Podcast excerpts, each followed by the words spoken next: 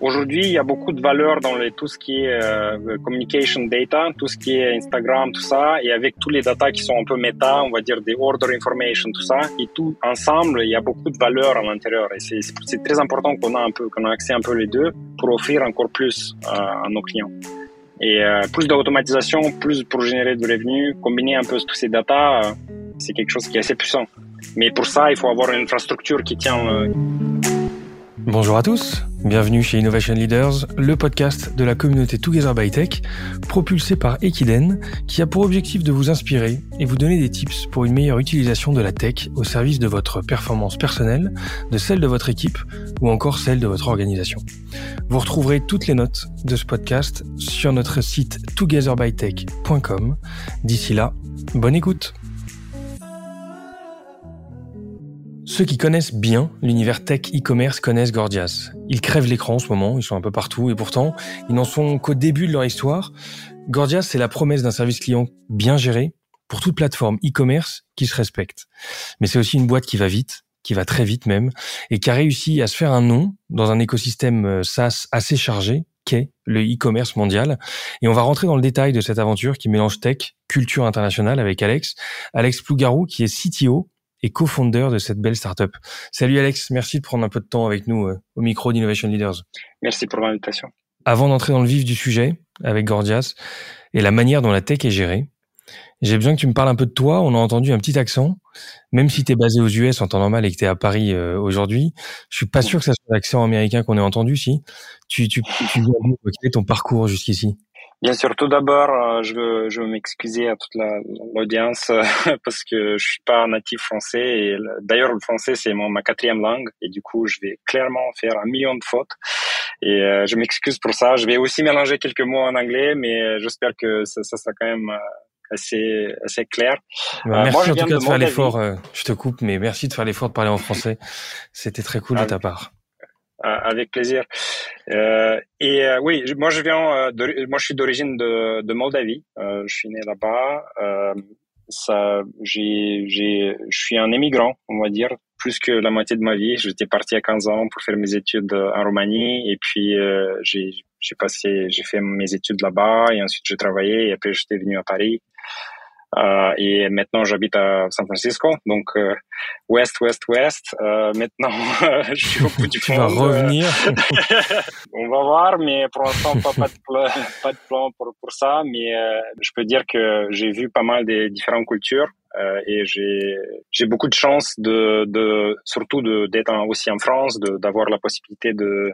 de travailler ici et de, d'apprendre la langue. Moi, je pense qu'apprendre une nouvelle langue, c'est toujours une richesse et, et c'est, c'est très important de, de le garder si, si le plus possible. Moi, avec mon cofondateur qui est, qui est français, d'ailleurs, nous, on parle en français ensemble. On fait avec Romain.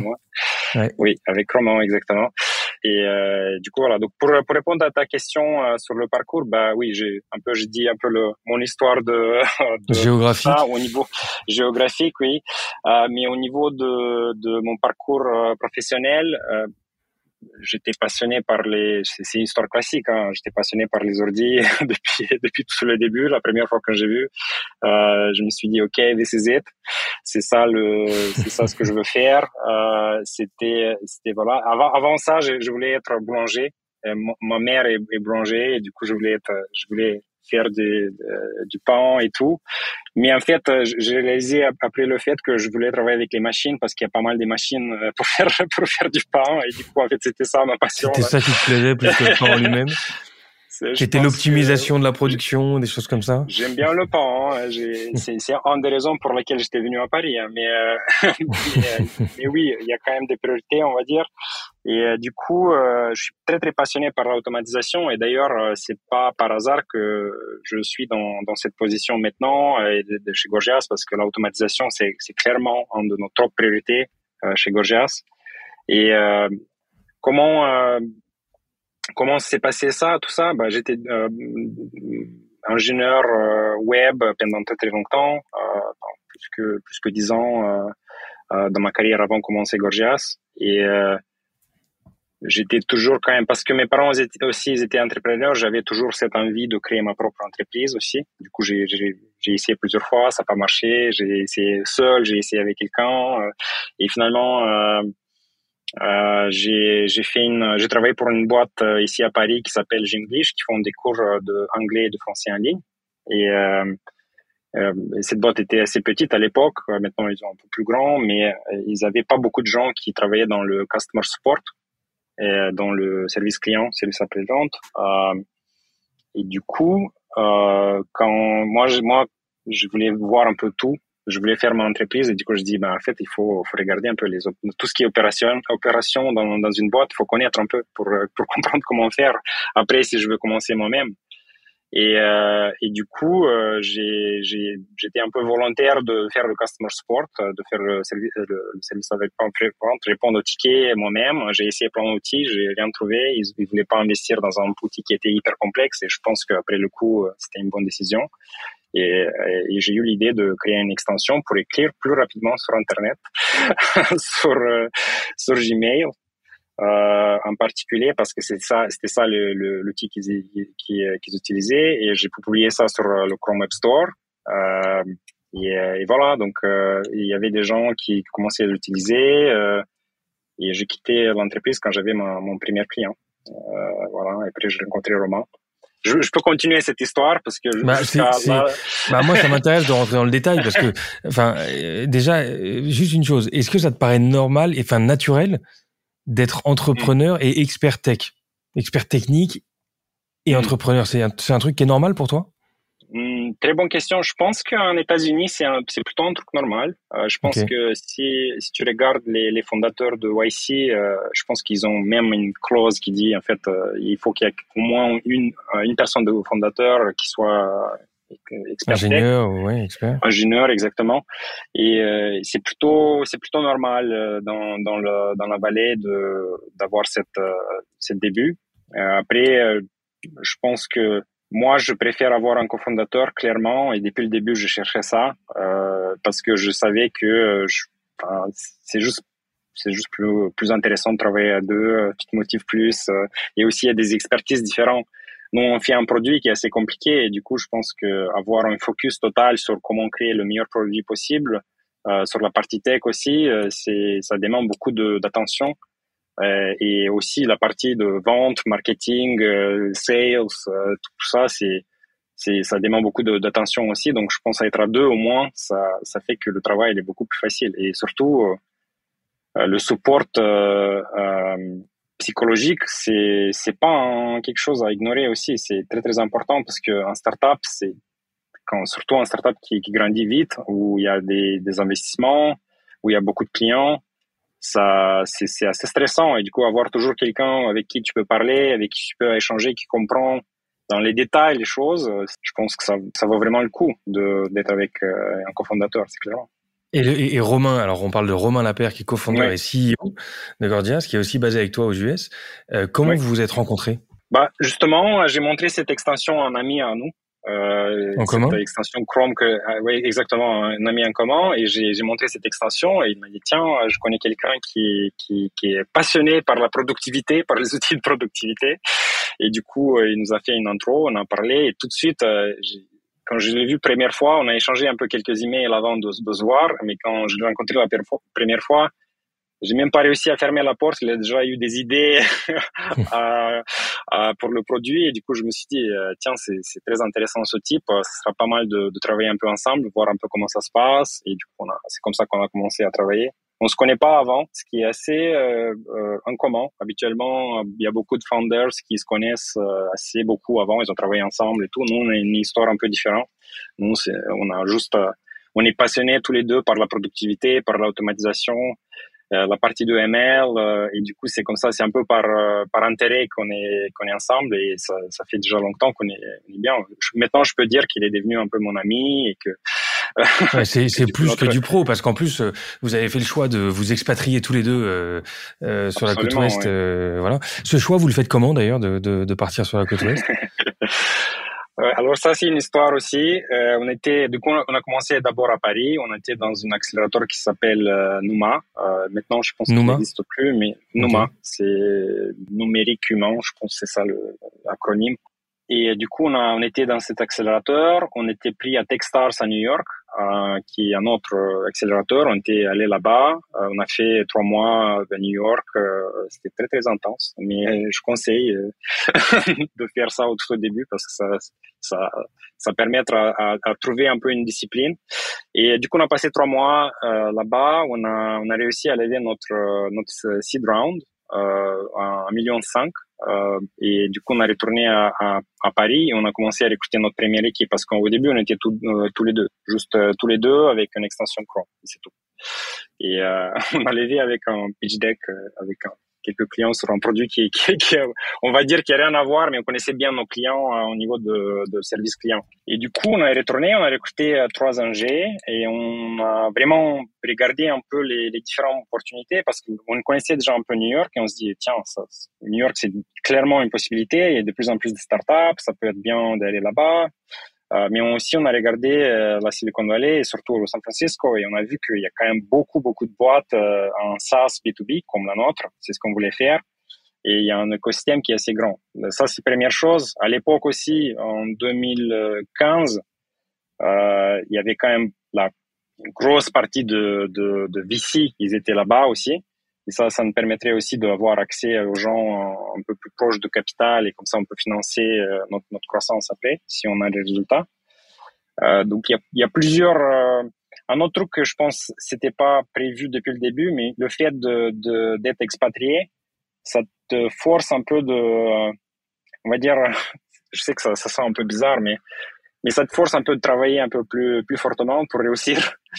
Parce que tu dis, OK, euh, j'ai pas de network, euh, j'ai pas, je dois, je dois, je dois travailler beaucoup pour, pour trouver les premiers clients et, enfin, c'est difficile, mais ça, ça te, ça, ça, ça te stimule énormément. Ouais. Exactement. Parce que quand t'es, t'es chez toi, t'es, t'es un peu en confort. T'es, t'es un peu, on va dire, euh, ah, si ça se passe mal, j'ai toujours un travail, blablabla. Alors que là-bas, t'es, t'es juste sur la visa qui, que t'as, et si, t'as, si, si ta boîte marche pas, c'est, c'est un peu un problème. Donc ça, ça te motive un peu. Je sais que c'est pas la première chose, mais ça, ça pousse un peu, euh, genre, euh, enfin, nous deux, en tout cas, on était très, très motivés pour, pour vraiment réussir. Et, euh, et ça, c'est bien. Et, et puis aussi, euh, être dans ce milieu où tout le monde, euh, Un, un autre truc, c'est, un, c'est intéressant euh, dans la vallée. Je, je pense que ça devient de plus en plus le cas en France aussi quand je me vois ici avec des entrepreneurs ici, c'est que quand tu te vois avec les gens, tout le monde veut, euh, veut réussir, tout le monde veut euh, aller le plus loin possible. Tout, et du coup, c'est tu vois ces gens-là et tu te dis ah je veux je vais être comme eux, je veux je veux aussi réussir, je veux aussi aller vite. Euh, et du coup, ça, je pense, que ça te motive pas mal euh, cet, cet écosystème. Et puis aussi le marché américain, je veux dire que de, en dehors de, de la vallée, euh, le marché américain, euh, c'est beaucoup plus homogène, on va dire, que, qu'en Europe. Et du coup, quand tu commences, tu peux vendre le, le même produit euh, East Coast et West Coast. C'est, c'est la même chose, c'est le même type de client, on va dire. Enfin, en tout cas, pour nous, c'était, c'était comme ça. Ça, c'était un gros avantage. Maintenant, un peu, je sais pas comment ça s'appelle en français, mais survival bias, c'est, les, on a quand même réussi à lever encore des rounds, on a, on a des bons résultats maintenant, on a presque dix mille clients en ce moment, euh, mais avec la rétrospective, maintenant, on, on, je pense qu'on a fait la bonne décision. Ok, et donc tu restes là-bas pour l'instant. Comment tu passes d'une extension Chrome?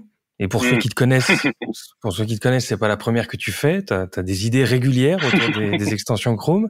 Euh, comment est-ce que celle-là a marché et comment tu passes d'une extension Chrome qui, a priori, à l'époque, était déjà aboutie mmh. à, un, à un projet SaaS et à, une, et, et à la dimension que t'as mmh. aujourd'hui. Ouais, comment tu passes de ce petit M V P oui. à, à cette boîte-là?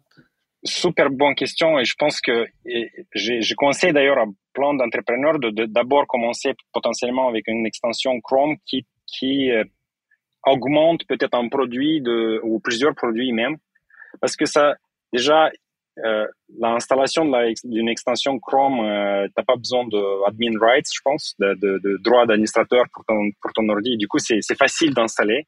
Euh, t'as déjà un App Store où des gens te, peuvent te, il euh, y a le Discovery qui est déjà qui est déjà fait pour, pour toi on va dire. Euh, Et euh, du coup, tu n'as pas besoin de beaucoup d'investissements techniques pour euh, pour créer un... Tu n'as pas besoin de A W S, euh, tu n'as pas besoin de Google Cloud ou je sais pas quoi, toute l'infrastructure, euh, embaucher euh, trente devs pour faire euh, un gros un gros truc. Tu, tu peux tester des idées assez rapidement. Euh, par contre, je pense que euh, y a, y a, je, dis, je dis rien par rapport... Euh, je pense que l'écosystème de, d'extension Chrome, c'est génial. Par contre, il y a très peu d'extensions Chrome qui ont fait une boîte qui, qui est grande. Euh, par exemple, il y a Grammarly, euh, il y a euh, Honey, je pense que c'est une autre. Il y a quelques, quelques-unes qui sont bien, mais euh, globalement, euh, il n'y a pas beaucoup de, il n'y a pas d'unicorn, il n'y a pas beaucoup d'unicorn qui viennent de le Chrome Web Store, on va dire. Et, euh, et ça, c'est un sujet entier, mais, mais je pense que c'est, ça te permet de tester rapidement plein d'idées. Euh, okay. Et c'est, c'est comme ça qu'on a fait. C'est, on a, on a littéralement, on a eu, euh, je, je pense, dix mille utilisateurs. On a regardé un peu qu'est-ce qu'ils font ces gens-là. Et c'était clairement support, euh, donc service client. Et après, on, OK, mais on va parler avec eux. On a fait plein, plein d'interviews avec eux. On a parlé avec, je, je sais pas, je pense, on a regardé un peu les stats. Moi, quand j'ai regardé les statistiques de calendrier de Romain, euh, je, je dis, OK, c'est un peu, c'est un peu fou ce qu'il a réussi à faire, mais, mais il a parlé, on a parlé. C'est quoi, c'est plusieurs centaines? Oui, enfin, euh, plusieurs centaines, euh, même, enfin, euh, on a, on a parlé avec, euh, je pense, en moyenne, c'était genre trente, euh, trente personnes par semaine ou un truc comme ça. Je pense que c'était ça au tout au début. Et du que coup, tu on a sur LinkedIn comme ça ou par ton réseau. Oui, oui, oui, on a eu les emails des gens parce qu'ils les emails de qui qu'ils ont s'enregistré dans l'extension et du coup on a parlé avec eux. Okay. Et, et du coup, c'est comme ça. En fait, je pense que la raison pour laquelle on a réussi à, à lever, même si on n'avait pas, de, parce qu'on a levé pour le nouveau produit. On n'a pas levé pour l'ancien. On a dit non, ça c'est ça c'est un, ça c'est, un, c'est isolé. On fait un nouveau truc. Et, et la raison pour laquelle je pense qu'on a réussi à lever, c'est parce qu'on connaissait hyper, hyper bien les clients. On savait c'est quoi les problèmes, on a fait même des timers pour, pour toutes les étapes.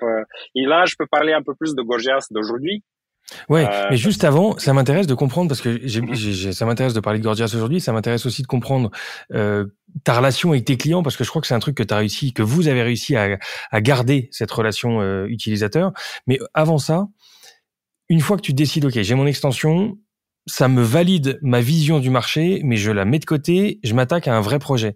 Ce vrai projet-là, est-ce que tu décides de développer une petite feature, une, une feature et, et, et de travailler là-dessus, ou est-ce que tu, tu think big et tu, et tu te dis, je vais shipper d'abord la, le, le produit, ça va me prendre quelques années, mais voilà. Enfin, comment tu structures un peu cette démarche projet?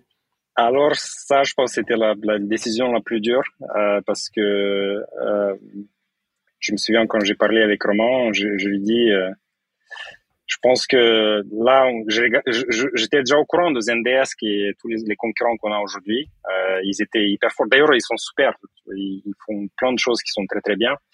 Et du coup, je dis, ok, la, la barrière d'entrée dans ce, ce, ce domaine, elle est quand même assez élevée. Et on a besoin d'un capital pour recruter les gens qu'on a besoin. Euh, et, et au début, tout au début, on, l'idée, notre idée initiale, c'était que en fait, le problème dans, dans tous les, les solutions existantes, c'est, euh, c'était que on, y, y, les, les data de customer service, le, les emails, le chat, euh, Facebook comment, euh, Instagram D M, tout ça, c'était dans la plateforme en forme de ticket. Par contre, il y avait les data qui étaient un peu externes, par exemple euh, les questions genre où est ma commande, euh, le, le statut d'un order, le, les euh, euh, tout ce qui s'appelle le fulfillment, euh, information, des choses un peu comme ça. Ça, c'était complètement dans un système complètement détaché. Et du coup, les agences qui faisaient, ils, ils prenaient le, la, l'adresse mail, ils ouvrent un autre table, ils vont là-bas, ils pastent, ils cherchent. Ça prend énormément de temps. Ils reviennent.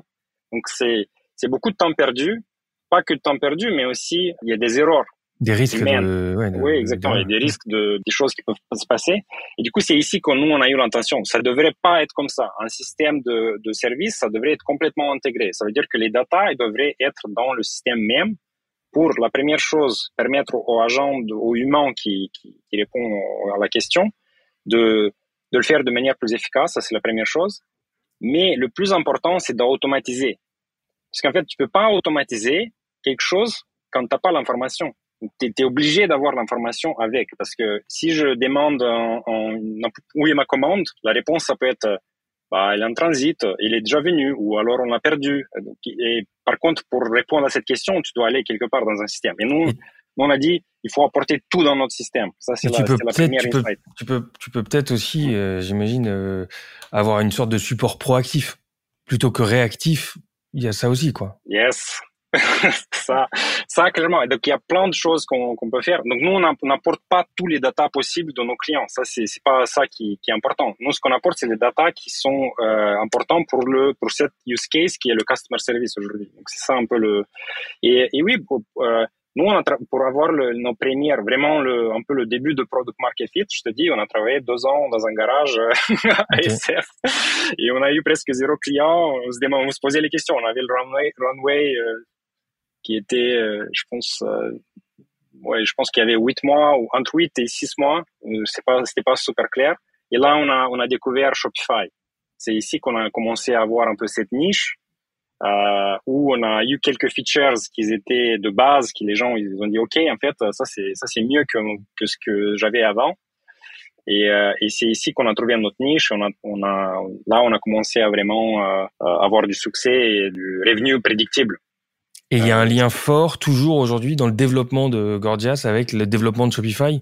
Ça, ça c'est, c'est, c'est, c'est assez lié. Il y a une, il y a une très forte combinaison. Oui, euh, oui, on a, on a pas mal des, des clients en, en Shopify, mais on est, on est plutôt une, maintenant une plateforme e-commerce. C'est-à-dire qu'on s'intègre avec BigCommerce, avec Magento. Euh, maintenant, on travaille sur un, un, une intégration WooCommerce. Euh, donc, en fait, nous, on est plutôt un L B S qu'on s'élargit. On a commencé avec un Shopify. D'ailleurs, ça, c'est aussi un, En quelque chose à, à dire, euh, peut-être pour les gens qui, qui écoutent, c'est, c'est pas mal de choisir une niche au début. Donc, euh, je sais que beaucoup de, des investisseurs disent toujours, euh, ah oui, c'est quoi votre total addressable market? C'est quoi? Est-ce que vous pouvez faire? C'est quoi? C'est, c'est pas un milliard? Ok, bon, je suis pas intéressé. Mais du coup, je pense que c'est bien quand même de choisir, on va dire, pas tout le, le, le service client, mais peut-être le service client pour euh, tout ce qui est euh, e-commerce, euh, le service client pour les choses qui sont médicales, par exemple, tu vois, parce qu'ils ont des, ils ont des use cases un peu différents, ils ont des besoins différents, et du coup, c'est bien de, de, de développer ou alors de commencer à développer la solution avec ça, parce que ça te permet d'aller un peu plus vite et de réduire le risque, parce qu'il y a quand même des, il y a plein de boîtes. Commençons par Salesforce et tu peux finir par Help Scout qui font ce, qui, ce que nous on fait. Par contre, ils ne sont pas spécialisés dans l'e-commerce. Et nous, on, est, on peut dire c'est un peu le, le, le helpdesk de l'e-commerce aujourd'hui.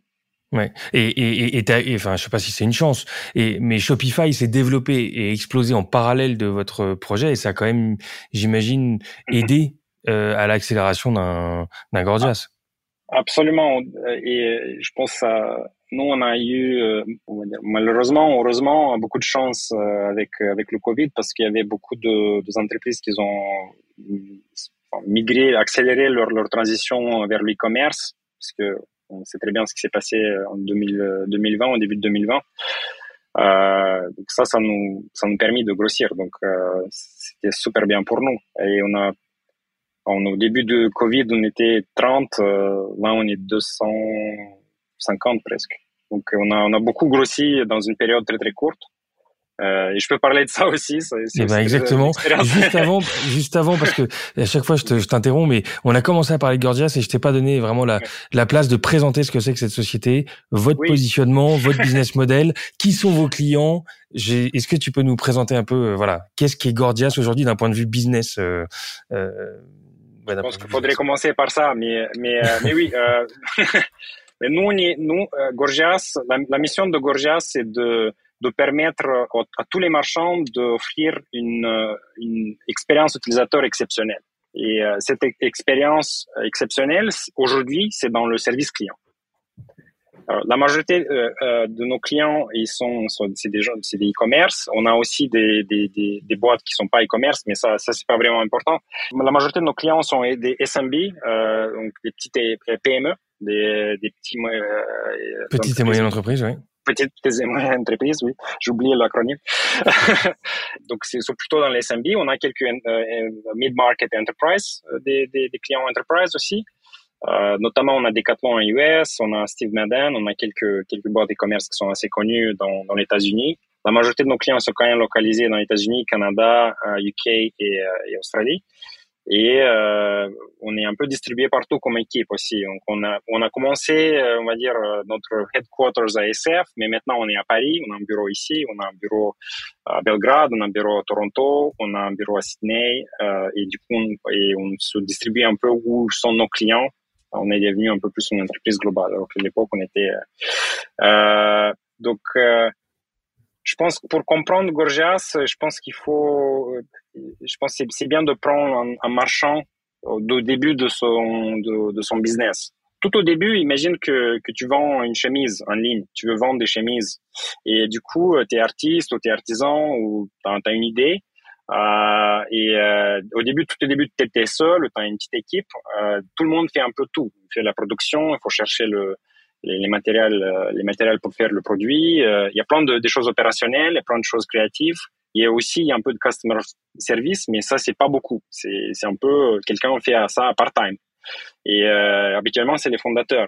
Et tout au début, peut-être tu juste tu communiques avec tes clients sur, sur Instagram, par exemple, ou alors sur Facebook ou sur Gmail. Euh, et en fait, t'as pas besoin d'un helpdesk. C'est pas, c'est, c'est un peu euh, trop tôt pour pour le business. Par contre, dès que tu commences à faire un peu de de la pub en ligne, euh, et du coup maintenant il y a des commentaires sur les sur la pub, euh, sur les posts de Facebook. Euh, tu fais des choses euh, un peu plus, euh, disons, il y a des des gens qui veulent parler avec toi sur le téléphone. Donc maintenant tu as un peu plus de canaux de communication avec le avec qui tu les, avec les gens euh, avec tes clients, et la le premier besoin pour tous les gens qui utilisent Gorgias, c'est d'unifier tous ces canaux de communication ensemble dans une seule plateforme. Ça c'est le, le premier besoin, cent pour cent de nos clients veulent ça. Euh, mais en plus de ça, ils veulent aussi collecter connecter toutes leurs intégrations qui sont e-commerce. Par exemple, Magento, si tu as Magento, si tu as euh, Shopify, tu, tu, tu connectes Shopify. En fait, pour voir, pour avoir toute cette vision d'ensemble de, de ce qui se passe avec le client quand, euh, quand ils ont un problème. Et euh, dès que tu connectes tout, tu as un peu une visibilité. Tu regardes un peu les statistiques, tu dis, ah, on a deux personnes, mais on a cent tickets par jour, par exemple. C'est, c'est trop, il y a beaucoup de communication. Donc maintenant, tu cherches un peu des, des, des moyens d'automatiser ton, ton, ton service client. Et ça, c'est, du coup, c'est la prochaine étape. On va dire que ça, c'est d'une...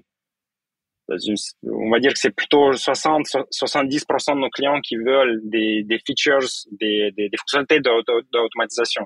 Et après, une fois que tu as automatisé pas mal, euh, maintenant tu dis, OK, très bien, maintenant comment je peux générer un peu plus de revenus? Et, et pour générer plus de revenus, il y a peut-être que tu peux convertir les gens qui arrivent sur ton chat, sur, le, sur ton site web, pour convertir les visiteurs, peut-être que tu peux euh, répondre aux questions. Euh, faire plus des choses proactives, euh, maintenir un peu plus la loyauté des gens. Et je pense ça c'est une nouvelle initiative qu'on a aujourd'hui. Et en fait, on, la raison pour laquelle on le fait, euh, c'est parce que on a, on a passé pas mal de temps avec nos clients à L A, euh, à S F aussi. Et euh, peut-être ce qui se passe en ce moment, c'est qu'il y a déjà, on sait très bien que maintenant après le Covid, euh, il y a Il y a beaucoup de choses qui sont, enfin, le, le, le prix pour toutes les choses, ils ont grandi, l'inflation, tout ça, aussi la, la, le coût d'acquisition, il a grandi aussi. Par exemple, avec déjà c'était c'était un changement avec i O S quinze, mais maintenant, par exemple, pour acheter un ad sur Facebook, ça coûte deux ou trois fois plus cher par rapport à avant. Et du coup, le coût d'acquisition est plus grand. Les gens, ils achètent moins en ligne. Le coût de, de matière première, c'est, c'est plus cher. Le coût d'essence. Euh, et, les, et du coup tout, euh, tout ça ensemble, ça fait que les, les marges de, de produits ils, ils sont diminuées, et euh, tu peux pas monter les prix non plus. Donc en fait nous de notre côté on a dit ok, euh, très bien, euh, comment on peut aider les clients pour pour vendre plus, ou alors pour les gens qui arrivent sur leur site pour le convertir mieux, pour euh, comment on peut générer aider à générer un peu plus de de revenus pour nos clients. Donc ça c'est un peu la, la prochaine étape de Gorgias, on va dire. Ok, donc c'est, c'est participer à l'acquisition client et transformer l'expérience visiteur en, en consommateur, quoi, en, en client. Exactement. Et ça, et ça, du coup, ça, ça revient à notre vision, euh, notre mission de augmenter la, la expérience utilisateur, de le faire meilleur. Et l'expérience utilisateur, c'est pas juste quand t'as un problème, c'est aussi quand t'as une question, peut-être. Euh, Est-ce que vous avez euh, cette t-shirt mais en bleu, ou parfois les gens ils demandent des questions sur le produit, et c'est, c'est bien de répondre à ces questions, et ça, ça ça génère du revenu à la fin. Et nous ce qu'on fait c'est on traque cette revenu, on on on monitorise cette revenu, et on montre aux au managers de service client de dire tiens avec ton service client, en fait, tu génères d'argent et c'est ça l'attribution. Et regarde, tu peux, tu peux aussi montrer à, à, à ton manager que, qu'en fait, le service client, c'est quelque chose, c'est pas un, un coût comme il est vu dans plein de boîtes. C'est, c'est vraiment un, un, quelque chose qui, qui amène de l'argent pour l'entreprise. Peut presque être une B U, euh, B U avec un P and L positif. Mais... Exactement.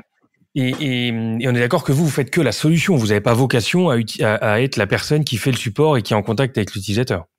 Non, on fait juste le software. On ouais, fait le software. La solution et l'harmonisation de la, des différents channels. Exactement. Mais, mais je pense qu'on a aussi une évolution dans notre... Comment nous, on aborde Gorgias aujourd'hui, c'est que, en fait, on a dix mille clients, comme je dis. On a beaucoup, beaucoup de data interne pour voir un peu les différents trends. Donc, comme moi, j'ai dit... Euh, que voilà le coût d'acquisition il est comme ça ou machin, on a quand même un peu de data pour comprendre le les déjà les les les gens qui achètent en ligne. On comprend un peu mieux les marchands parce qu'on a dix mille boîtes, c'est quand même un, beaucoup de data et et, euh, et du coup on se dit aussi que c'est un peu de notre, il faut que nous aussi on guide les les marchands pour devenir meilleurs parce que on regarde un peu ce qui se passe dans l'industrie, on peut dire tiens, si tu regardes ce, ce client-là en particulier, il est un peu meilleur que toi et c'est ça la raison. Et tu peux aller aussi là-bas. Si tu fais ça, ça, ça et ça. Et ben, par exemple, tu installes ton chat sur, sur, sur ton site. Mais les gens, ils disent, mais en fait, j'ai pas des gens pour, pour qu'ils utilisent le chat. Ils disent, OK, mais en fait, t'as des, t'as un module de, de self-service qui, qui est dans le chat pour, et tu peux réduire énormément les, les questions qui viennent dans ton email. Et en fait, nous, c'est à nous aussi de guider euh, nos clients, pas juste offrir le software et tiens, débrouille-toi. Il faut, c'est, c'est, c'est notre euh, devoir aussi. De... Ouais. Surtout oui, si tu t'adresses à des ouais. petites sociétés qui n'ont pas forcément des départements euh, euh, exactement, très, exactement. très très très costauds. C'est, c'est, c'est très critique. C'est, c'est à nous de, de guider tous ces gens-là pour pour devenir, pour, pour enfin aider. Évidemment, on n'est pas, on peut pas tout faire, mais en tout cas donner les data, dire voilà si tu fais ça, ça, ça peut, enfin, c'est, tu peux t'attendre à ça. Euh, c'est, je pense que c'est, c'est très important et c'est une, c'est une puissance. Comme maintenant, on, on, maintenant, on peut parler de, de point de vue d'autorité parce qu'on a pas mal des, des ouais. entreprises. Qui ont et tu te transformes un peu en business partner plutôt qu'en solution provider only, quoi, j'ai envie de dire. Exactement. Je vous prends dix secondes pour vous dire que ce podcast vous est proposé par Equiden. Equiden, c'est la start-up qui vous accompagne dans vos projets tech, product, data et engineering et qui repense l'approche des E S N traditionnelles. En deux ans, cette société de conseil compte plus de cent trente personnes et s'est déployée dans six pays. Pour en savoir plus et pour participer à l'aventure, suivez-nous sur LinkedIn ou sur equiden point com, E deux K I D E N. Bonne écoute. Et très bien, si on regarde la croissance de la boîte, trente personnes au début du Covid, deux cent trente ou deux cent cinquante personnes aujourd'hui, ces équipes-là euh, sont organisées comment par département ? Oui, euh, donc dans le nous on s'organise. Moi, moi je je je suis C T O dans l'entreprise et euh, du coup tous les toutes les ingénieurs qui font partie de le, le groupe de product engineering, c'est comme ça qu'on appelle. Ça, ça contient euh, tous les product managers et tous les designers, donc et les ingénieurs. Donc euh, donc on a trois différents euh, fonctions, on va dire. Et la manière laquelle sont, euh, je peux parler de cette, cette partie. Et nous, on est, aujourd'hui, on est à peu près soixante-quinze, je pense, au total dans P M I. Okay. Euh, et après, le reste de la boîte est réparti un peu dans support, success, sales, marketing, uh, growth operations, business development, et on a people aussi, et finance. Donc, on, un peu classique, on va dire, la, la répartition. Après, je, je sais pas le headcount. Mais la chaque... partie tech a l'air, euh, je sais pas si c'est moi, mais ça, ça a l'air assez raisonnable par rapport à la taille de l'équipe globale. Non? Oui, so- oui, oui. soixante-quinze personnes pour un produit tech comme le tien. Euh, oui, oui. Est-ce que c'est un choix ou est-ce que ça va grossir et, euh... ça, ça va grossir, oui. Euh, mais, euh, nous, on a, par exemple, nous, on a décidé, euh, c'est, on a décidé de, de payer les, les gens qui sont dans le product euh, et engineering euh, sur le top dix pour cent du marché. Euh, on paye, par exemple, on fait la compensation locale. Et en fait, on voulait prendre euh, beaucoup de gens qui sont seniors. Euh, et en fait, on a, c'est comme ça qu'on a, on a, on a décidé de prendre des gens qui sont très, très seniors dans notre, euh, dans notre organisation plutôt que de prendre les gens qui sont tout au début de leur carrière. La raison, okay. c'est, c'est, première chose, c'est que juste tu peux aller plus vite. Ça coûte plus cher. T'as un headcount qui est moins, qui est moins grand, mais tu peux aller un peu plus vite sur certains aspects. Euh, c'est un peu contre-intuitif, mais euh, quand t'as beaucoup non, plus d'expérience... Non, mais il y, y a des boîtes qui font ça. Je pense à Alan, Alan ouais. l'assurance en France. Ils ont décidé de recruter des seniors euh, voilà. pour une question d'autonomie, de réduire aussi le coût de management et, et de, de t'aider et dans tes choix, euh, dans tes choix et dans l'autonomie des équipes, quoi. J'étais pas au courant, mais oui, nous on a on a on a fait on a fait la même chose. Ok. Donc euh, donc choisir des, des seniors et on en reparlera, mais j'ai vu par exemple des profils comme Paul Tessier arriver récemment, euh, euh, qui ont des parcours product euh, assez euh, assez oui. euh, voilà assez significatifs quoi. Euh, ok. Et donc du coup soixante-quinze personnes. Et toi ton rôle aujourd'hui, donc c'est assez rare d'avoir un C T O qui couvre la partie euh, P I aussi, la partie product, mais donc très bien, tu, tu l'as. Ah non, non, non, moi, moi, j'ai juste je couvre la partie euh, engineering. Donc ah, okay, euh, j'ai mon, euh, Paul est C P O, donc il couvre la partie produit, et moi ah, je suis son partenaire, on va dire dans, dans la partie. Dans la crime. Ok, bah, j'avais compris que c'était, j'avais compris que c'était dans le dans le même périmètre, non, non, non, mais donc non, du moi, coup. J'ai...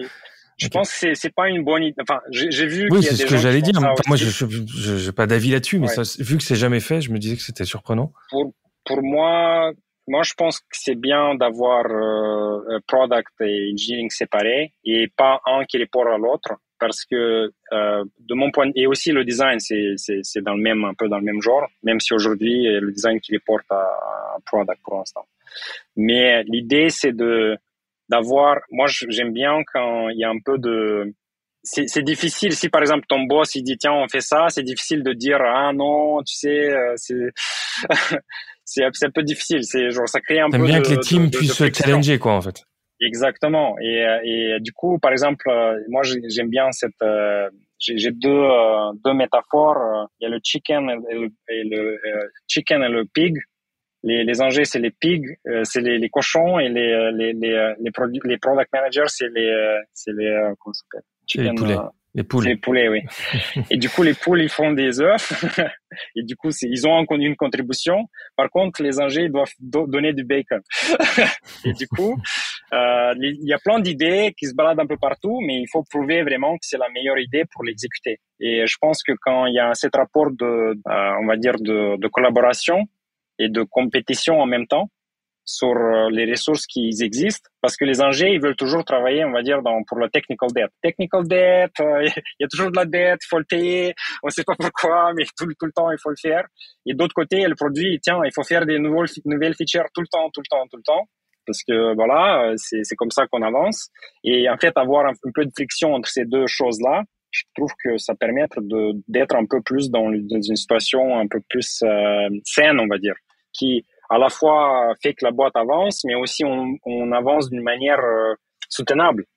Et moi, j'aime bien, moi j'aime bien le conflit créatif. Moi, je pense que c'est comme ça que tu fais le meilleur produit. Quand il y a des gens qui, qui pensent différemment, qui voient les, les problèmes différemment et qui se battent entre eux créativement, évidemment. C'est super bien de, d'avoir une, une situation un peu comme ça. Moi, j'aime, moi, j'aime bien. Et je pense que la majorité et des... C'est de marcher. Des... Ouais. Et, et, ouais. et le ratio euh, ingé product, est-ce qu'il existe chez vous? Comment ils se construisent, ce, cette, ces équipes-là? Et ce, oui. Les répartitions des on, deux équipes? C'est pas toujours parfait. Je pense que dans toutes les boîtes, il y a, une, il y a des périodes de, de, de, d'évolution euh, dans, dans, dans, euh, dans leur organisation. Mais euh, aujourd'hui, on, on essaie d'être un, un peu un sur six, un sur cinq. Euh, le rapport entre product, euh, donc c'est engineering manager, product manager, c'est one-to-one habituellement, mais c'est pas tout, toujours le cas, ça dépend. Parce que par exemple, on a une équipe plateforme où il y a le, les, tout ce qui est euh, infrastructure, tout ça, euh, ça y a, on, a, on, a, on a un product manager qui est un peu plus high-level sur cette partie. Mais il n'y a pas un product manager, on va dire, dans tous les squads. Euh, et du coup, pour les, pour les euh, équipes qui sont un peu plus Euh, côté client, ici on a un rapport assez euh, proche de one, euh, de une, un product manager et un engineering manager. Ok. Et, c'est, et product manager avec les les les devs c'est plutôt cinq ou six, mais ça dépend de ça dépend de besoin. Ok. Et de ton côté, patron de l'ingénierie, patron de l'engineering, mmh. et co-founder, donc deux casquettes, euh, mmh. côté opérationnel mmh. et côté euh, vraiment management euh, et, et com- company management. Euh, il consiste en quoi ton rôle aujourd'hui, toi? Je sais pas comment expliquer exactement le, mon, mon rôle, mais habituellement, bah, c'est, c'est, c'est, c'est intéressant cette partie. Je pense que c'est, c'est bien de, de distinguer en fait les deux, parce que Euh, être cofondateur et être C T O, c'est pas forcément, et par, pareil pour le C E O, n'importe quelle, n'importe quelle position, il faut toujours se demander est-ce que c'est la meilleure personne. Donc, en tant que cofondateur, c'est ton devoir de toujours se demander est-ce que c'est toi la bonne personne pour, si, si tu te vires toi-même aujourd'hui, tu, est-ce que tu te recrutes toi-même? Ça, je pense, c'est un bon test de, de réflexion.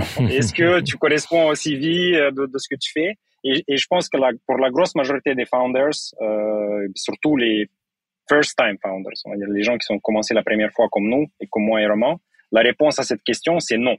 C'est qu'on n'est pas suffisamment compétent pour notre travail.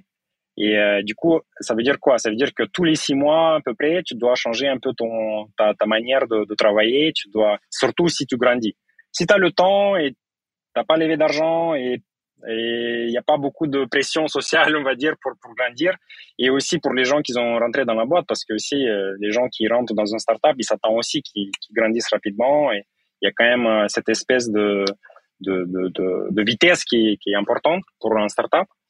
Euh, donc, je pense que c'est juste, il faut accepter que tous les six mois, il faut changer le rôle. Et aujourd'hui, mon rôle, euh, c'est, c'est beaucoup plus stratégique, beaucoup plus... Euh, Euh, au niveau de, je suis le premier recruteur dans la boîte, on va dire, donc, ou hiring manager si tu veux. Euh, donc euh, oui, je, c'est plus un rôle euh, people, stratégie, euh, euh, manager, coach euh, à la fois. Euh, mais je passe quand même pas mal de, de mon temps sur les, les aspects techniques et sur le produit. Euh, je pense que si je répartis, je veux dire, euh, je peux dire que peut-être trente pour cent euh, Euh, un peu recruiting, euh, people, euh, tout ça, parce que j'ai pas beaucoup de reports, j'ai quelques directeurs qui sont très très bien, qui sont très doués. Et euh, après, je passe pas mal de temps à lire euh, tout ce qui est au niveau de produit, mais je pense que ça c'est plus mon côté cofondateur plutôt que C T O, euh, parce que je, je pense que c'est très important euh, que les, les fondateurs sont toujours impliqués dans le produit, euh, même peu, peu importe euh, euh, la, le stade de, de l'entreprise. Euh, et, euh, et après le reste c'est aussi euh, passer mon temps à, à lire un peu les choses un peu plus techniques, m'informer, parce qu'il y a des gens qui, qui proposent des choses à, à, sur les nouvelles technologies et moi je, je dois savoir un peu ce qui se passe pour comprendre est-ce qu'on va dans la bonne direction, est-ce que les questions qui sont très très importantes au niveau de sécurité, au niveau de coût, au niveau de... parce que moi je garde un P N L aussi et du coup j'ai, j'ai un budget et il faut que si les gens ils disent tiens on va utiliser cette, cette service manager et que ça nous coûte un million de dollars, il faut que je suis au courant et je comprends pourquoi évidemment, et pour ça, pour comprendre pourquoi, il faut vraiment rentrer dans les détails. Et, et d'ailleurs c'est, c'est comme ça que je recrute aussi les managers qui sont dans, dans l'engineering aussi, c'est euh, il faut une forte connaissance technique euh, dans le dans le management aussi. C'est-à-dire que tous les managers qu'on a dans engineering, ils étaient senior engineers, des ingénieurs seniors avant. Ouais, il y a un vrai, un vrai, une vraie culture technique. Et juste une parenthèse sur les choix et l'évolution un peu de la tech chez Gorgias. Mmh. Euh, mmh. Quels ont été les grands choix technologiques depuis le lancement, depuis deux mille quatorze, quoi? Euh, ça aussi, c'est un chemin. Mais euh, moi, euh, dans mon ancien boulot, j'ai, j'ai trava- j'étais euh, développeur back-end Python. Euh, enfin, full stack. Je faisais aussi du, du, du front-end front. Un peu, même. Ouais, exactement. Donc, euh, j'ai choisi, quand j'ai commencé Gorgias, j'ai choisi euh, les technologies que je connaissais le mieux. Et ça, c'était Python et, euh, et euh, React dans le front. Et ça, c'était tout au début de React, d'ailleurs. C'était pas super clair si React va gagner ou Angular ou... Mais c'était autres. Un bon choix. C'est un peu comme... Euh, c'est, c'est, c'est, avec la, un peu comme Shopify, ça s'est bien passé. Oui, ça s'est bien passé. C'est, euh, mais euh, j'ai fait des erreurs aussi, pas mal. J'ai choisi quelques quelques technologies qui n'étaient pas matures à l'époque et qu'on, qu'on a abandonné d'ailleurs. Mais euh, mais ça ça je vais pas le dire parce que je vais juste montrer que j'ai, j'ai fait que tout va bien. et euh, et euh, on a choisi aussi Kubernetes très très tôt euh, parce que en fait c'est, c'est intéressant parce qu'on avait des crédits comme tous les startups du monde.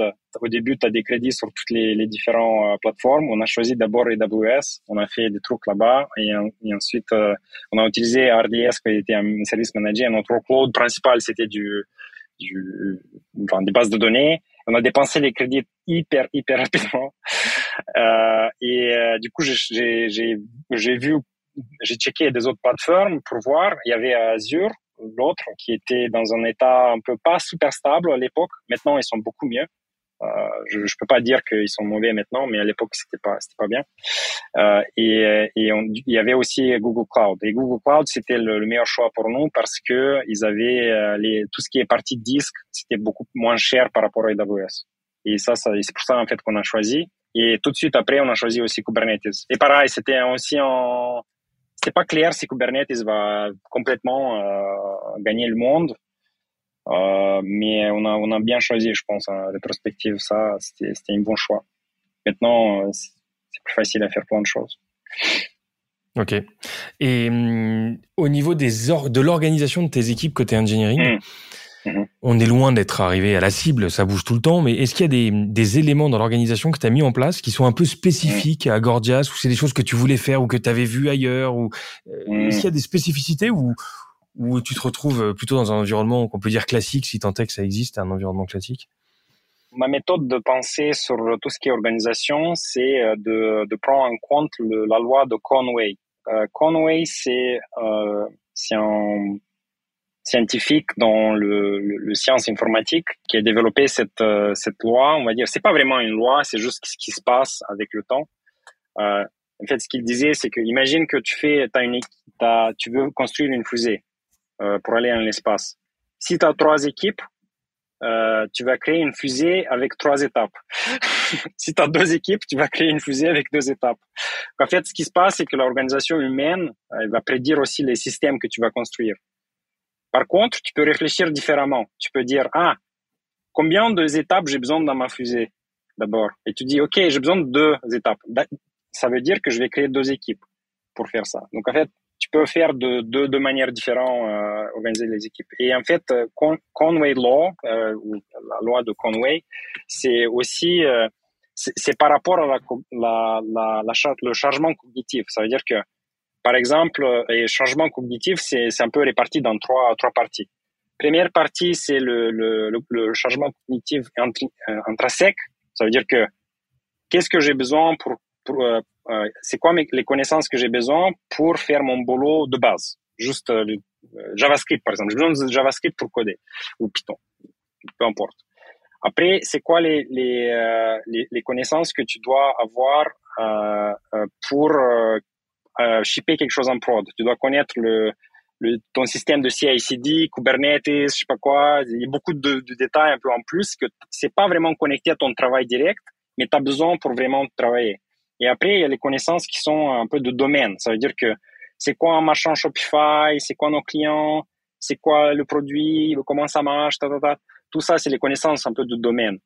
Et euh, tu veux garder le, toutes les choses intrinsèques un peu manageables parce que tu veux pas grandir trop. Tu veux réduire le maximum possible tous, toutes les choses qui sont un peu autour. Et tu veux maximiser le maximum possible les connaissances de domaine, parce que c'est comme ça que tu fais les meilleurs produits, parce que les gens, ils connaissent, ils peuvent toujours, ah tiens, ça c'est bizarre, pourquoi c'est comme ça, et j'ai parlé avec ses clients, il m'a dit pas ça, il m'a dit c'est autre, autre chose, donc du coup peut-être qu'il faut checker encore une fois. Et, et du coup, quand tu es armé avec ces, ces, ces outils, on va dire, tu commences à réfléchir à les équipes. Ah, cette équipe en particulier, euh, est-ce qu'ils ont un peu trop de ownership, est-ce qu'ils ont un peu trop de de, de charge cognitive pour que pour pour faire leur travail? Est-ce qu'ils managent trop de composants? Et du coup, ok, peut-être il faut soit euh, enlever certaines parties de responsabilité, soit apporter euh, plus de responsabilité dans une équipe à l'autre. Et c'est dans cette, euh, on va dire, cette façon de, de, de, de réfléchir aux choses que, que j'organise un peu les équipes aujourd'hui. Euh, et ça fait aussi dans notre philosophie un peu de product aussi. C'est, c'est un peu dans, dans cette direction. Euh, cette idée, c'est pas à moi. C'est, c'est quelque chose que j'ai lu dans un bouquin qui s'appelle Team Topologies, euh, et où il parle mais mieux, beaucoup mieux que moi de cette idée, de cette idée de comment, comment réfléchir à, à l'organisation des équipes et comment, et c'est quoi les différentes interactions entre les équipes, parce que une idée centrale de, de ces, cette euh, bouquin, c'est que pas toute la co- collaboration est bien. Il y a certains types de collaboration qui juste qui augmentent beaucoup le, la charge cognitive de quelqu'un. Euh, et du coup, euh, les gens ils sont tout le temps perdus et c'est c'est pas super bien. Alors que cette idée est toujours eh ouais, il faut collaborer tout le temps, il faut que tout le monde parle avec tout le monde. Tu peux rien faire après. C'est c'est juste tu passes ton temps dans les meetings et c'est tu t'arrives t'arrives t'arrives pas à shipper à la fin. Bon. Et il y a un point dont on n'a pas voilà. beaucoup parlé tech, c'est la, la high availability. Parce que vous êtes dans un environnement où vous brassez un paquet de données de plein de sociétés différentes. Et si on veut garantir une expérience avec un support de qualité, c'est qu'a priori, il faut une réactivité. Comment tu t'y es pris pour euh, mettre en place et assurer cette méga availability de la donnée, donc du coup de, de, de, de la réaction de tes utilisateurs? D'abord, avant de parler de la, la fiabilité, il faut parler de la observabilité, parce que pour parler de la fiabilité, il faut savoir en fait, ok, mais on, à quel point on est available aujourd'hui? C'est quoi notre uptime? Ça, ça, c'est la première chose à faire. D'abord, pour mesurer vraiment ce qui se passe, parce que tu peux pas optimiser quelque chose, tu peux pas garantir quelque chose si tu mesures pas. Donc, je pense que la, la première chose à, à faire pour pour vraiment déterminer, investir dans, dans n'importe quel Euh, métrique, c'est de vraiment mesurer comme il faut. Nous, on utilise Datadog. Je conseille d'utiliser Datadog. Je suis pas affilié avec eux. Mais je dois dire aussi que un des fondateurs de, de Datadog, ils ont investi vers, vers nous. Donc, euh, mais, euh, mais j'utilise Datadog. Ils sont à New York et ils sont français, je crois d'ailleurs, non? Ils sont français aussi. Olivier Pomel, c'est, c'est le C E O qui, qui, qui est un de nos investisseurs tout au début. Euh, et c'est, il nous a beaucoup aidé aussi. Euh, c'est quelqu'un de très humble et très smart. Et euh, enfin, je peux dire que de bonnes choses de lui. Euh, et, euh, et en fait, nous, on utilise Datadog et euh, on a beaucoup de métriques, des dashboards qui sont là-dedans et qui nous permettent à monitoriser ce qui se passe. Et euh, nous, la manière de laquelle nous on scale, c'est que notre avantage, c'est qu'on on a ce qui s'appelle un multi-tenant system. Donc, euh, je sais pas comment ça, ça, ça se dit ça en français, mais l'idée c'est de, en fait, aucun de nos clients doit communiquer avec l'autre client. Donc, par exemple, dans Facebook, si j'ai, j'ai un ami euh, à Moldavie, euh, il devrait être sur le même serveur, on va dire, d'une certaine manière, avec moi pour communiquer avec lui. Et du coup, euh, mais chez nous, il n'y a pas besoin. Donc, en fait, on peut isoler chaque client. On peut dire, euh, toi, t'es dans cette, serve- cette cluster, toi, t'es dans un autre. Euh, et on peut aussi faire des choses. Par exemple, on peut dire que localiser les datas de nos clients. On, dire, euh, on a des clients qui sont en Europe, donc du coup, on garde les, leurs datas dans, le, dans le, les serveurs européens. Et en fait, la, la manière de laquelle nous, on split, c'est que chaque client, a, il a un sous-domaine. Chaque client, donc, euh, par exemple, Steve Madden, euh, Gorgias point com. Et du coup, on dit que cet domaine, il est en U S West Coast, par exemple. Et euh, maintenant, on travaille aussi sur les choses de, de migration. Donc, ça de, simplifie de... l'architecture, tu veux dire, et donc, du coup, ça simplifie l'accès à la donnée? C'est ex- exact. Euh, ah, ouais, l'accès à la donnée. La communication entre client, les systèmes, peut-être. Oui, la, donc en fait, notre, notre système, euh, nous, nous, ce qu'on fait, c'est qu'on a un groupe de serveurs qu'on appelle un cluster euh, qui garde mille ou deux mille clients, deux mille jusqu'à deux mille. Et du coup, dès qu'il y a deux mille clients, on coupe et on n'enregistre plus de clients. Et on ouvre un autre cluster. Et à chaque fois, donc c'est comme ça qu'on fait la horizontal, horizontal scaling. C'est juste avec du sharding, en gros. Mais après, la, les, les, les... maintenant, tu, tu vas te demander, mais oui, c'est génial que vous faites ça, mais comment vous, comment vous savez combien de clients vous avez dans un certain moment, combien de tickets, comment tu maîtrises tout ça, ouais.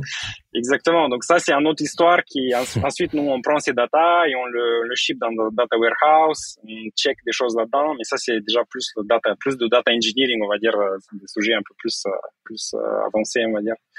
Mais, euh, oui, oui, ça présente quand même, ça te permet de, de scaler, euh, pas d'une manière très, très intelligente, et ça, c'est la meilleure chose pour faire, pour, pour scaler. Si tu veux pas faire un système qui est hyper, hyper compliqué, parce que, euh, après, c'est hyper dur de, de, de, de débugger. Ok, donc créer des silos plus maîtrisables qu'un gros euh, pavé et réussir à le faire dès le départ. Mais on a commencé un gros, avec un gros pavé hein, au début. Hein. On a commencé avec un seul. Il n'y avait pas de, de multi-cluster, on va dire, tout au début. Et après, avec le temps, on a... Parce que tu ne veux pas tout de suite faire... Tiens, je vais faire cinquante mille microservices, machin. Nous, on a fait... Nous, on était survival mode. Il faut aller le plus rapide pour, pour amener cinq clients, dix mille dollars de M R R euh, le plus rapide possible. Ça, c'était, c'était ça l'objectif. Il n'y avait pas d'objectif de... Euh... Et j'ai, je pense qu'en rétrospective, j'ai pris des bons choix. Maintenant, on, on supporte dix mille clients avec l'architecture qu'on a. Évidemment qu'il y a beaucoup de problèmes. On a plein de nouveaux services qui, qui, qui, qui apparaissent. On a toujours un monolithe qu'on on divise en morceaux qui sont plus digérables. Euh, mais euh, et, évidemment, il y a, il y a, des, il y a des beaucoup, beaucoup de problèmes techniques, mais Euh, c'est normal, toutes les startups, ils ont ça. Et tu dois y commencer quelque part. clairement. Avant de parler, à la, de passer à la fin de la, des questions euh, et des questions peut-être un peu plus rapides sur toi, ça m'intéresse de comprendre comment vous, en tant que hiring manager, là, on change de casquette, comment tu fais pour te démarquer dans un marché qui est hyper tendu, pour attirer des talents, attirer des talents seniors. Tu l'as dit tout à l'heure, mais c'est pas aussi simple que ça parce qu'ils sont assez courtisés. Et il y en a, et, voilà, ils ont beaucoup d'opportunités en ce moment. Comment tu te démarques? Comment t'assures un process de recrutement et une expérience candidat euh, qui se démarque un peu de, de tes, enfin de pas de tes concurrents directs, mais de, du marché en tout cas? Alors, d'abord, je veux juste dire que nos, nos recruteurs internes, ils sont très, très, très bien.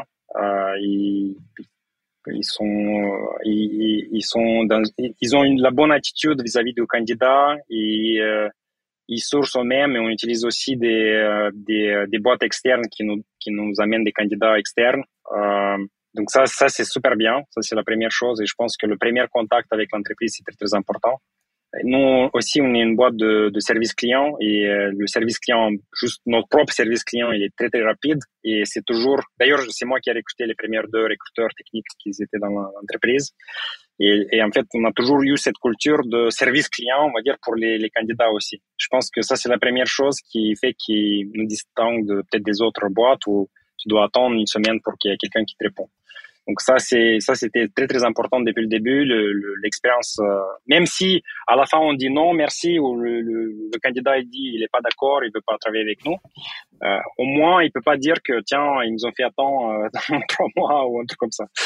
Euh, donc ça, c'est la première chose. Deuxième, c'est euh, de euh, être super transparent. Nous, on a une grille de salaire qui est très très transparent euh, depuis le début. On, on peut montrer exactement les les, les différents euh, euh, niveau de compensation. Évidemment, c'est en fonction de niveau aussi, parce que si tu es recruté en tant que senior engineer, c'est différent de more mid-level, on va dire. Et ça aussi, ça, ça permet au candidat de dire « Ah, ok, cette boîte, en fait, elle, c'est assez transparent. » Il y a beaucoup de gens qui cherchent aussi cette transparence.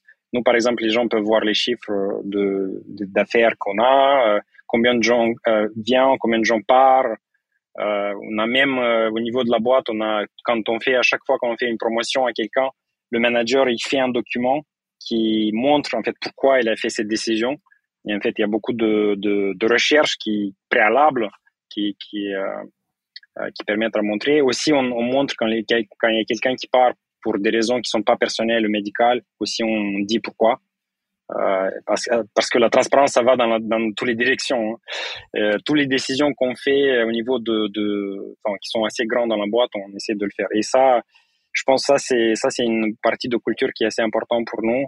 Euh, ensuite, euh, beaucoup de gens, euh, dont nous, nos, les fondateurs, c'est, c'est notre, un peu le, ça, c'est la boîte la plus grande que j'ai travaillé de, de ma carrière. De quoi? Gorgias? De Gorgias, oui. et, et, et du coup, il euh, y a beaucoup de gens qui, qui sont un peu dans la même position que nous. Et en fait, on a grandi ensemble. Et ça, cette partie aussi, c'est, c'est assez important. Les gens, ils voient qu'en fait, euh, il y avait quelqu'un qui était euh, stagiaire chez nous et maintenant est senior engineer manager. Qui se plaît et qui, qui, qui... Exactement. Donc, dans cinq ans, il est devenu... Après, on, on a aussi les résultats. Donc, ça veut dire que oui, tu es devenu senior engineering manager, mais c'est aussi parce que t'as, t'as, on, a, on a quand même réussi à faire énormément de choses. Et il euh, y a plein de, de, de gens un peu comme ça. Donc, euh, je pense que les recruteurs, quand ils expliquent, et c'est, je pense que la culture, c'est quelque chose qui attire. Ensuite, euh, aussi, la mission, c'est assez attirant parce que nous, on aide beaucoup d'entrepreneurs.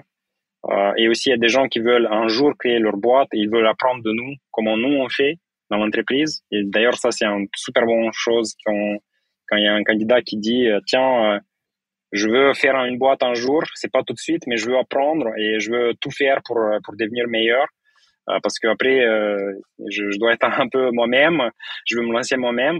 Et ça, pour moi, c'est super bien comme, euh, ça veut dire que les gens, ils, ils, ils, je dois pas motiver ces gens-là, ils sont tout de suite euh, les gens qui sont motivés euh, tout seuls.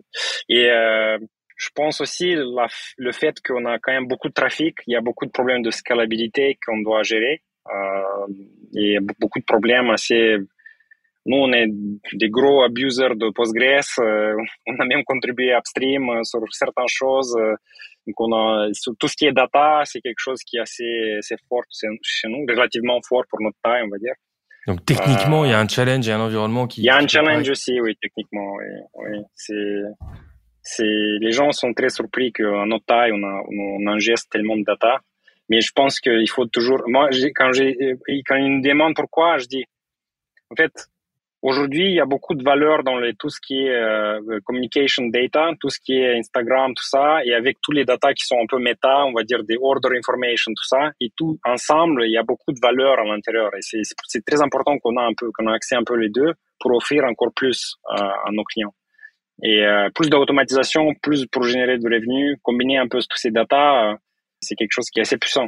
Mais pour ça, il faut avoir une infrastructure qui tient, qui tient. Non, mais on, on perçoit les challenges et tu, tu le dis de d'isoler et de d'automatiser ce qui a moins de valeur, de valoriser les échanges où là on peut générer de la valeur pour un client euh, et, et essayer de booster son chiffre d'affaires ou de ou de diminuer le churn parce qu'il y a une satisfaction commande. Donc on, on imagine bien que l'analyse des flux, l'analyse des données et les et l'impact derrière, ça, ça doit être assez passionnant. Et là, il y a des leviers assez énormes. Euh, on ressent bien dans tout ce que tu dis le, l'impact aussi de, enfin pas l'impact, mais la culture du service client, qui est pas fake, qui, qui, est, qui est présente à tous les endroits. Et je me rappelle que tu m'avais parlé une fois de, du fait que vous, en tant qu'ingénieur, enfin les ingénieurs gèrent aussi le support d'un client. Et ça, c'est aussi, ouais. je trouve, dans l'A D N quelque chose qui est, qui est assez puissant pour connaître son client et pour faire en sorte que, ben voilà, qu'on, qu'on, qu'on, qu'on, qu'on soit pas en train de développer ou débugger de manière isolée, mais qu'on, qu'on le fasse avec un client au téléphone. Et ça, ça change quand même la donne, j'imagine. Mais moi, je, je pense qu'il n'y a pas de choix. Tu étais obligé de faire ça.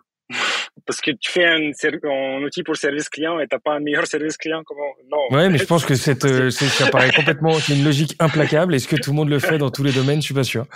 Mais bon. Bah, merci pour ces points. On avance sur la dernière partie. Euh, partie plus, plus rapide dans les réponses, en tout cas, et dans les questions peut-être. Qu'est-ce qui a été le plus grand challenge pour toi, à titre perso, chez Gorgias jusqu'ici?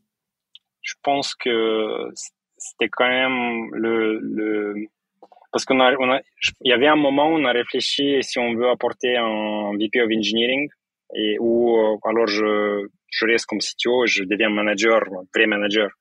Et en fait, euh, j'ai, j'ai réfléchi beaucoup à ça et je me suis dit, OK, c'est, c'est quelque chose qui m'intéresse, c'est une prochaine étape un peu dans ma carrière. J'ai fait du management un peu avant, mais un peu plus comme team lead. Donc, c'était pas non plus, euh, j'étais pas super expert de cette partie. Et, euh, et avec mon coach, avec mon cofondateur, on a, on a beaucoup discuté. Et d'ailleurs, j'ai juste un truc à titre perso, je vais faire ce qu'il y a de mieux pour la boîte à n'importe quel moment, sans que je, enfin, je veux pas expérimenter juste avec ma carrière pour pour cette entreprise.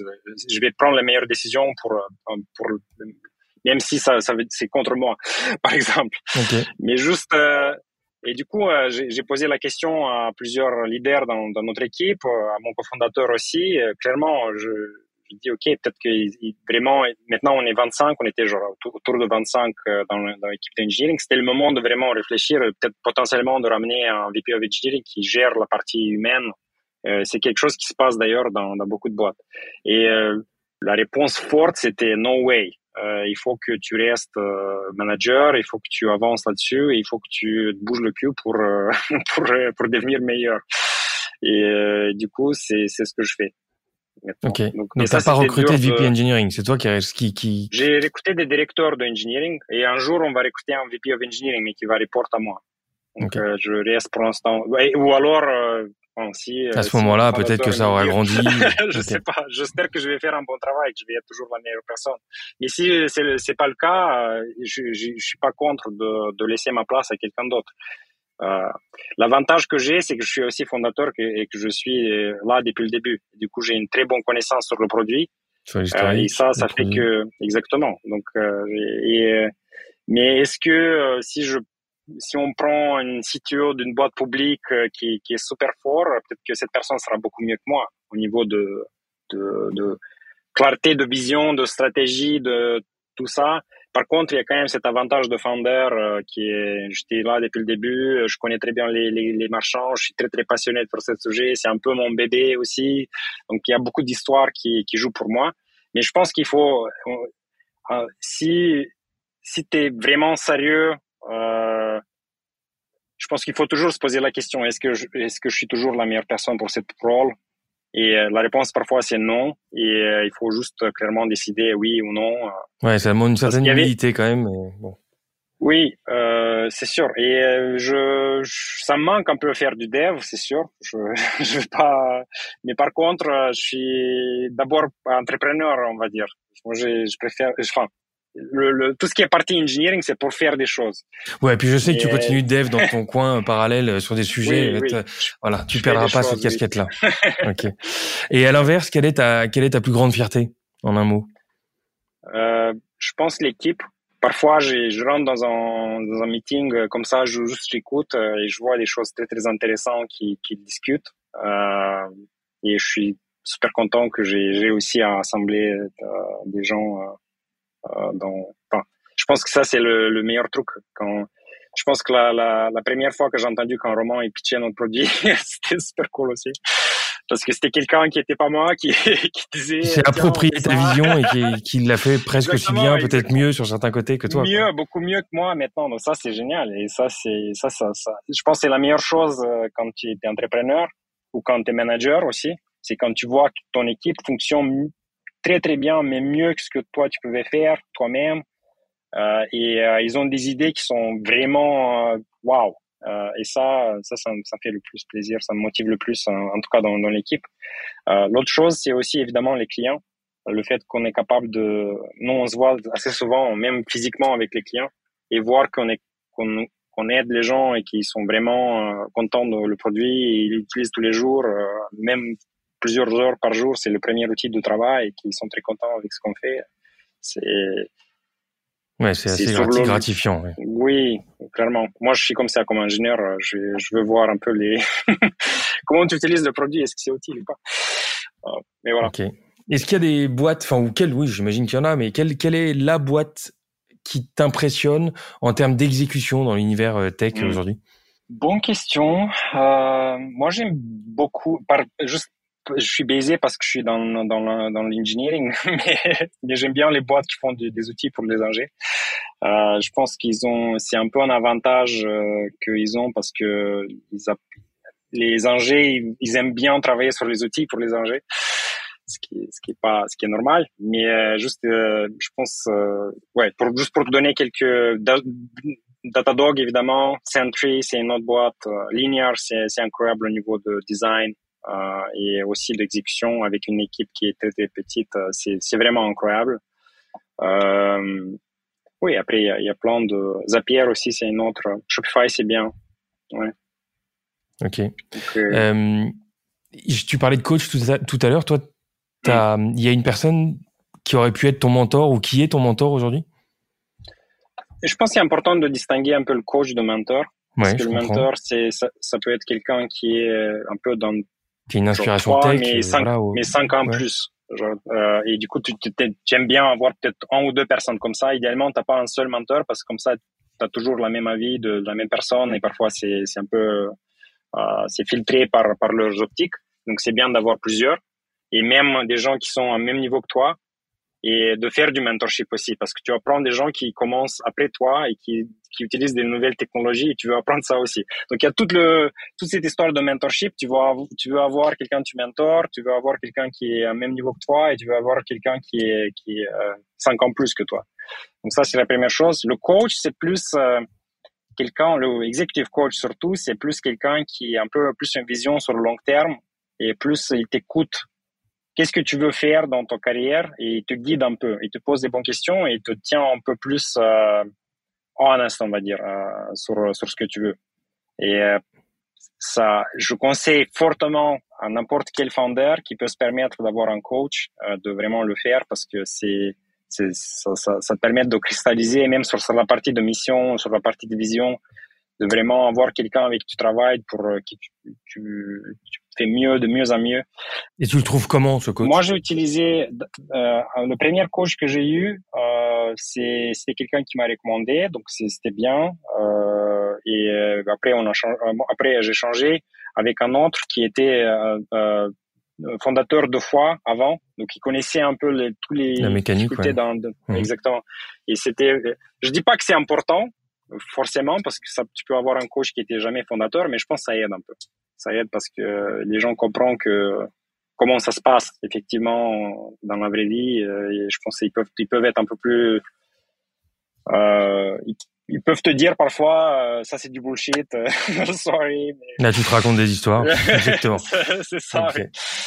Et bien. Ça c'est bien. Est-ce qu'il y a un conseil qu'on t'a donné qui s'est avéré être utile? Euh... euh, qui, utile pour qui? Pour toi. Un conseil qu'on t'aurait donné et qui a ah été oui, utile avant. Pour ta carrière. Ouais. Bah, toujours garder le, le sur, sur ce qui est important. Je pense que, surtout quand la boîte grandit, euh, c'est facile de, de se défocuser et de passer ton temps tout et n'importe quoi et sur les choses qui sont pas, de savoir quand, quand dire non, c'est, c'est très, très important. Donc, euh, le focus et la discipline, c'est, c'est super important pour, pour bien exécuter. Et, euh, passer plus de temps là-dessus, c'est, c'est très important. Surtout quand, je pense que c'est important dans tous les niveaux, mais plus la boîte grandit, plus c'est important de, de, d'être.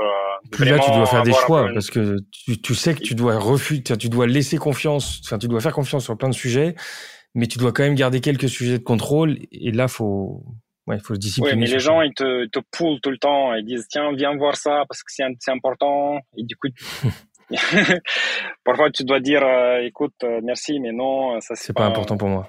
C'est pas, c'est pas, pas pour moi, mais pour la stratégie de l'entreprise, par exemple, parce que euh, ce qui est important, c'est dans un document de stratégie qui est forcément distribué un peu sur tout le monde. Euh, mais, mais voilà, c'est, c'est ce qui, qu'est-ce qui est le plus important pour la boîte en ce moment, c'est, il faut toujours se rappeler. Euh, tous les jours, il faut se rappeler qu'est-ce qui est important. Ok. La techno du moment qui, pour toi, est, est vraiment une technologie qui va marquer les prochaines années?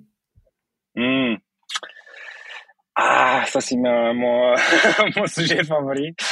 Euh, j'ai, j'ai parlé aujourd'hui avec euh, avec un développeur chez nous qui qui travaille sur la partie de developer experience. Ça c'est en gros ce qu'ils font, c'est ils, ils améliorent la vie des autres développeurs. Parce que c'est intéressant parce que maintenant aussi mon rôle a changé de manière. Je, je suis plus la le project manager, on va dire de de de, de notre projet. Je suis plus quelqu'un qui qui qui amène les bonnes équipes, qui mettent les bonnes équipes en place en fonction de ce qu'on veut dans dans le leadership B E pour exécuter. Et euh, une des parties euh, qui est intéressante en ce moment, c'est la partie de comment augmenter la productivité de chaque développeur pour pour, pour augmenter la capacité de toutes nos nos, nos nos fonctions. Et un truc qui est intéressant aujourd'hui, c'est euh, par exemple, j'ai entendu que GitHub, ils ont passé euh, sur Git euh, Code Spaces, ce qui est un éditeur euh, sur le cloud. Ça veut dire qu'ils n'utilisent plus les machines locales pour coder, ils utilisent directement le cloud pour coder. Euh, ça veut dire qu'ils n'ont pas de, on va dire, de, euh, des machines, euh, je sais pas, un terabyte de RAM pour tourner tous leurs euh, tous leurs services en local. Ça, c'était intéressant et c'est, c'est quelque chose qu'on veut explorer aussi dans, chez Gorgias, euh, mais pas tout de suite. Mais il y a plein de choses qui se passent intéressantes. Qui... C'est juste aujourd'hui, c'est un exemple d'aujourd'hui. Mais, mais j'ai vu, j'ai vu la semaine dernière le titre euh, Developer Experience pour un employé d'une grande boîte. Donc il avait, ils avaient un poste interne, mais c'est peut-être classique, mmh. mais je l'avais jamais vu jusqu'ici. Des gens qui mmh. travaillent pour le bien-être des, des développeurs. Impressionnant. Exactement. Euh, est-ce qu'il y a une app dans ton téléphone que tu recommandes, que tu recommandes à tout le monde d'avoir? Une app dans le téléphone. Euh... Euh, perso ou pour la boîte? Pour tout. Pour tout. Perso, j'irais. Euh... Moi, j'utilise Twitter tout le temps. Je okay. suis addict de Twitter. Bon, bah, c'est là où il faut te, il faut te catcher si on, si on veut te suivre et comprendre ce qui se passe dans ta tête. Oui, il y a, euh... y a plein de, de, de gens intéressants qui postent sur Twitter. Donc bon, un jour, on fera un autre podcast pour savoir comment tu gères ton temps, parce que moi, j'aime beaucoup Twitter, mais je, je vois pas comment on trouve le temps de, d'y aller. Euh, dernière question, si je devais inviter une personnalité sur ce podcast, quelqu'un qui est dans le, dans le monde de la tech et de l'innovation qui peut être, euh, que tu recommanderais, euh, c'est Nicolas Pomel ou Olivier Pomel, euh, Datadog. Olivier. Je, je, je, Olivier, Olivier, oui. C'est ça. Je rêve de le, de, la, de, de l'avoir. Donc, si tu veux m'aider, me faire plaisir un jour, tu, tu peux m'envoyer une petite intro. Mais c'était pas pour lui. Enfin, t'en as peut-être d'autres comme ça, mais ah, ça m'intéresse. Avec plaisir, euh... je vais l'envoyer le, le snippet de, de notre conversation et, et comme ça, ça, je peux le vendre un peu mieux. Mais oui. Et bah, oui. Très bien. Euh... Ok. Bah, je me suis fait ma propre recherche alors. Euh, merci pour tous ces feedbacks, c'était passionnant Alex. Bravo c'est pour le plaisir. Chemin parcouru, c'était assez impressionnant de voir ce cette explosion et voir aussi la dimension que vous êtes en train de prendre euh, et ce sur un marché mondial. Donc c'est c'est bravo à vous jusqu'ici. Hâte de voir la suite. Merci beaucoup. Voilà, cet épisode est terminé. J'espère qu'il vous aura plu. Si c'est le cas, suivez-nous sur LinkedIn ou directement sur notre site together by tech dot com. Prochain épisode dans quelques jours. D'ici là, portez-vous bien.